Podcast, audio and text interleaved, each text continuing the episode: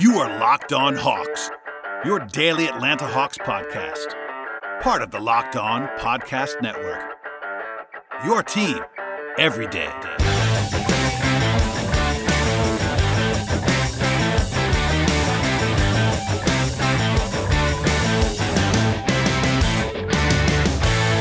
Hello, friends. Welcome to episode 767 of the Locked On Hawks podcast. I am your host, Brad Rowland, coming to you live on a Sunday evening into Monday morning. And today's episode is brought to you by Built Bar, the best tasting bar in the business. And remember to always use the promo code Locked On to get $10 off on your first box of Built Bars. Today's podcast is just me bouncing around a little bit uh, of just the updates of what's been happening the last few days in Hawksland. Um, and uh, I do have plans later in the week for some guests, at least one I have scheduled that I never want to give away until it actually happens. But there you go on that. That's the plan. And uh, just some news kind of stuff to touch on, both from the organizational standpoint and then from the uh, full league standpoint as well. Um, first, and the most important stuff of the podcast um, is not basketball related, and that's the uh, the Hawks released a couple of statements on Friday that I wanted to make sure that I passed along and touched on at the top of the show. Uh, the first one from Tony Ressler, the Hawks majority owner and the controlling owner, the guy who represents the Hawks on the board of governors. Um, I'm going to read the whole statement to you because this is uh, he's basically you know he's obviously the face of the organization, the most prominent person in the organization, and I want to read the entire statement to you. But that that he said, apologies if you already saw this, but I feel like it was necessary to pass it along. So I'm going to quote from him now. This is a time when all of us need to focus on this critical and all too pervasive human issue, systematic racism. To be as blunt as possible on this topic of dignity, decency, and progress, I emphatically believe that you are either part of the solution or you are part of the problem. Black Lives Matter. There is no in between. We as an we as an organization and part of the Atlanta community are determined to be part of the solution. Jamie and I believe that as the owners of the of a professional sports franchise in the great city of Atlanta, we have a responsibility to take a stand and devote our resources to supporting programming and causes that bring about the most impactful changes possible. The continuing effects of centuries of racism and prejudice are massive, the iniquities are plain to see and how certain communities are unjustly policed, the staggering incarceration rate, and the financial disparities among different races. We are keenly aware that these are long-standing complex issues and have no instant cures. However, I am proud of the step that our organization took today, as in Friday, and and can promise that our franchise will continue taking the steps and supporting the causes that lead to a more tolerant, anti-racist society. End quote.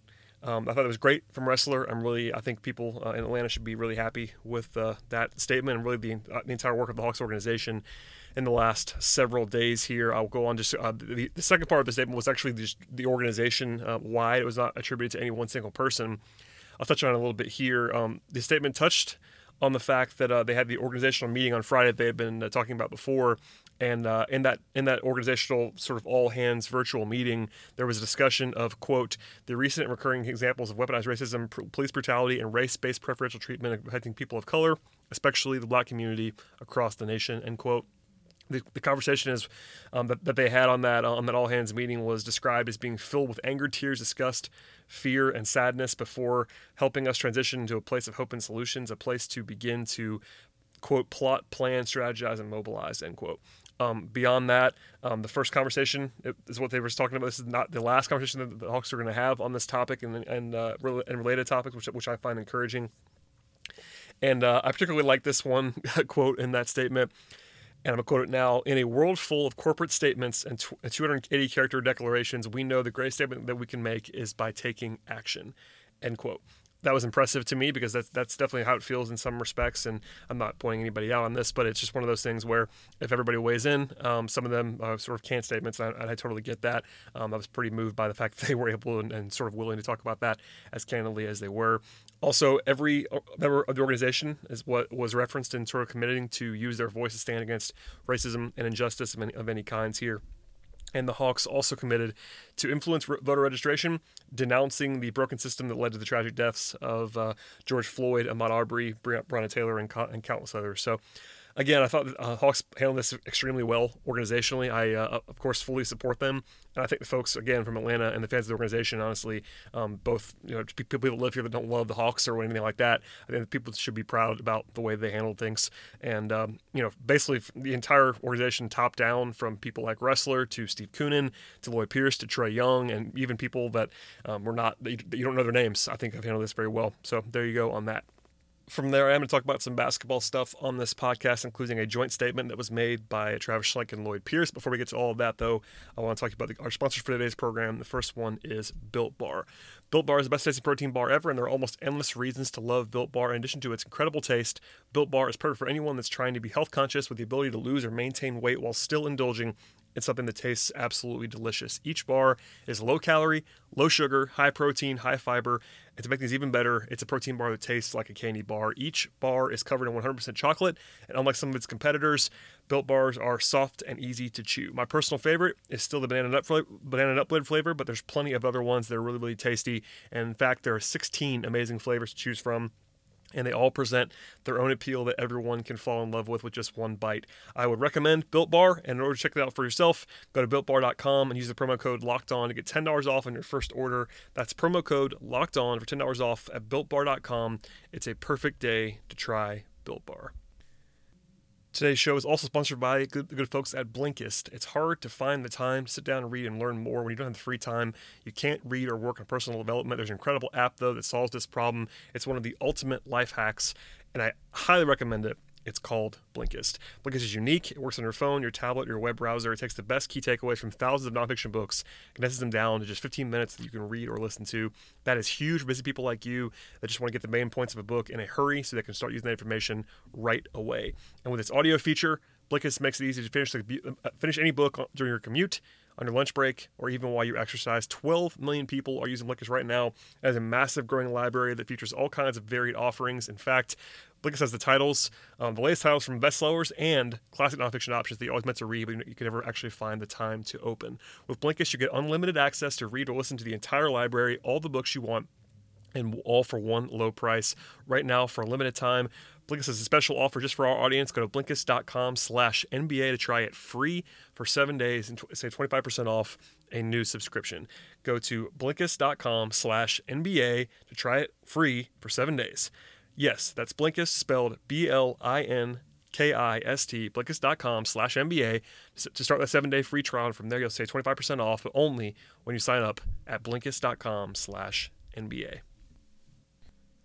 All right, we're back talking about some basketball stuff on the podcast. As I mentioned before, there was a joint statement released by Travis Schlenk, the president of basketball operations, as well as Lloyd Pierce, the head coach. And I'm not going to read the entire thing to you, but uh, it was basketball related. If you want to read the whole thing, it's at peachtreehoops.com. You can find it there. Um, first thing that I wanted to point out from the statement, though, is that um, Schlenk and Pierce said that it was fair to say that they are, quote, disappointed, end quote, that the team was not allowed to, quote, gain more valuable playing time um, together by being included in the restart of the season, end quote. They do, though, say later on that they, quote, understand and respect, end quote, the uh, factors that were sort of in the mix here. And uh, the money quote here is that, quote, we realize that there are as, that there are much more much more important things taking place in our community right now that deserve our attention, end quote. I agree with that wholeheartedly. Um, they did thank the players for their dedication, connectedness, and patience during this unprecedented time. And uh, there was a reference to, quote, promising growth, end quote, and the fact that the players have been diligent to uh, keep things professional and staying prepared to play, and they, they were actually called back to participate in the uh, bubble setting, even though they were not end up doing that. And uh, the, the quote ended with the following They said, quote, we remain engaged in finding ways for our team to compete and continue the important growth and development that was a core focus for our team this season. End quote. Now that plays into the rest of the podcast because there was some reporting on the restart and then the fallout from the teams that are not going to be going to the restart, which is uh, of course more important for the Hawks right now than uh, else that's going on inside the bubble. Um, there was a report from Shams Charania that the NBPA, the Players Association, um, on a call earlier uh, earlier in the weekend, said that the 2021 season, starting on December 1st, is unlikely and that and they plan to negotiate that um, that date. As you as you might remember from our last podcast um, with Ben Ladner, and even before that, I talked about some stuff on my own on that podcast. But uh, that was the one sort of real eyebrow raiser from the NBA announcement of the restart was that De- December first was much earlier than people thought that was going to happen, and uh, kind of predictably, I would say. The Players Association did not love that, I don't think. So I think the, the compromise will probably be a little bit later in December. We'll see how that goes. But that, that actually, of course, impacts the Hawks because the next time they play a game that actually counts for something will be then. So you want to keep an eye on that date, obviously. Um, from there, a lot of the stuff I'm going to reference the rest of the podcast came from a uh, an Adrian Wojnarowski report on Friday night uh, over at ESPN. Um, the first sort of broad thing here is that he reported that most of the teams that are out of the bubble, and those are eight teams, by the way, are, quote, pushing to engage in joint practices as ramp ups for regional summer leagues in August, end quote. Um, one example that he gave in that reporting was the Pistons and the Cavs uh, talking reportedly about some joint practices along the way. This was not reported. I'm gonna, I'm gonna, be stressful about this. This was not reported in that in that same report from ESPN. But uh, common sense wise, for Atlanta, Charlotte and the Hornets would be the closest team ge- geography wise to Atlanta in the entire league, not just non bubble, and they're not in the bubble either. So um, if you were trying to find a logical partner for the Hawks to partner up with, it would be the Hornets if you wanted to find one. I'm not sure if that matters, but it might matter down the line. So uh, keep an eye on that potentially. Um, Woj then outlined four different front office ideas that are already presented to the NBA in some form. Again, this is all hypothetical at this point in time for a reason we'll talk about later on in the podcast. But the four hypothetical scenarios for some off-season stuff are the following. The first one would be a combination of voluntary and mandatory workouts sometime in July. From there, you get the minicamp idea, which is what he describes as regional minicamps in August that would have the joint practices and approximately three televised games, which is interesting.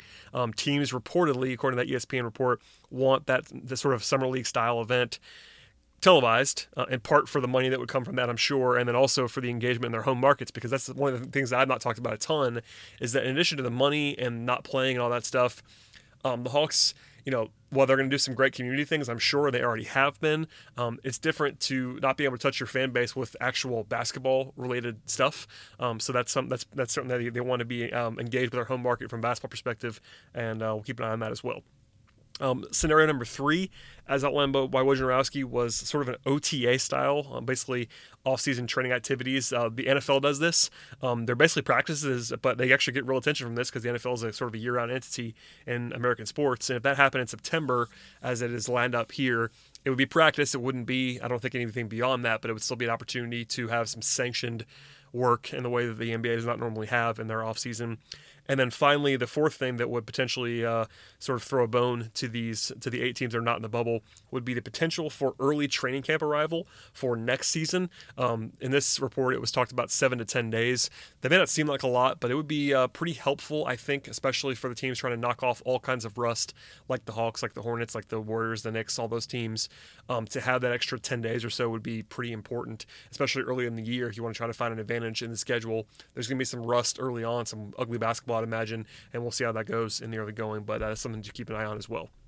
The big thing that I wanted to point out here, though, is that and this was in that report as well, just common sense stuff, but people don't always think about this. I've seen a lot of responses to this hypothetical from Hawks fans and other fans that just don't seem to understand all the dynamics and play here.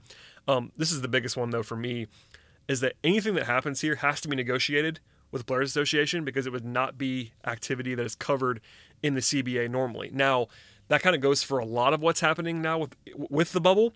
And uh, according to all the reporting here, the bubble is the priority at the moment between the two sides because there's still a lot of negotiation that, ha- has to happen between the league and the players on bubble related items. Um, and, you know, the league has told teams, the eight teams that are not in the bubble, reportedly, that they're going to work on this stuff. But, you know, it can't be the priority at the moment. And I, I sort of understand that. I know Hawks fans are more concerned about the Hawks as they should be, and I think the Hawks will be pushing for themselves as they should be. But broader from the league perspective, I mean, I can't imagine that they the first priority right now is, is the non-bubble team. So we'll come back to that if we need to. Um, but one of the examples in the voluntary mandatory workouts as early as July is kind of urgent in that it's only four or five weeks away now it's obviously easier to put that together because you're not talking about games, you're talking about practices.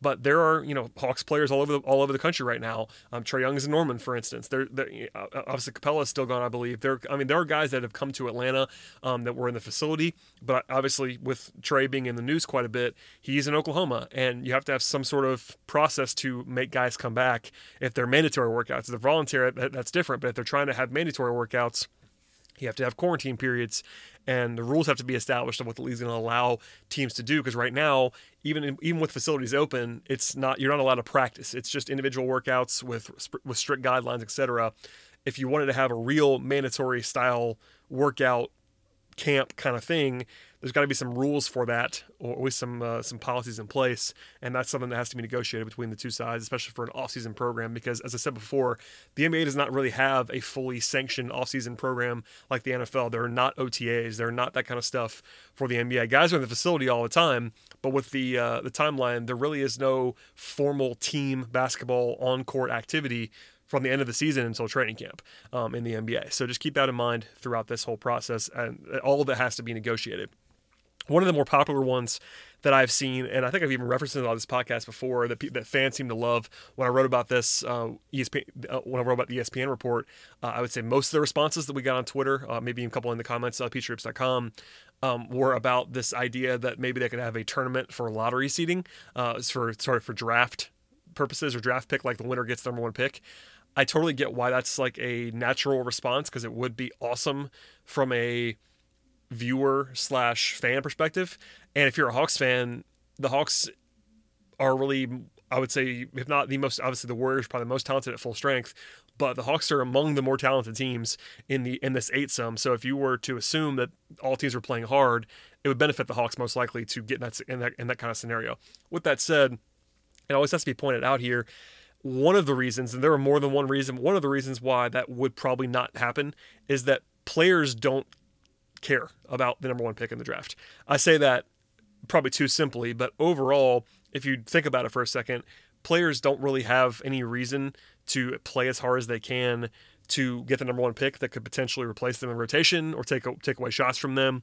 Obviously, organizationally, they you know everybody would love to have the number one pick, and if you're signed long term, if you're Trae Young, you probably do want the number one pick because it's not going to affect you. It's if anything's, if anything's going to help you.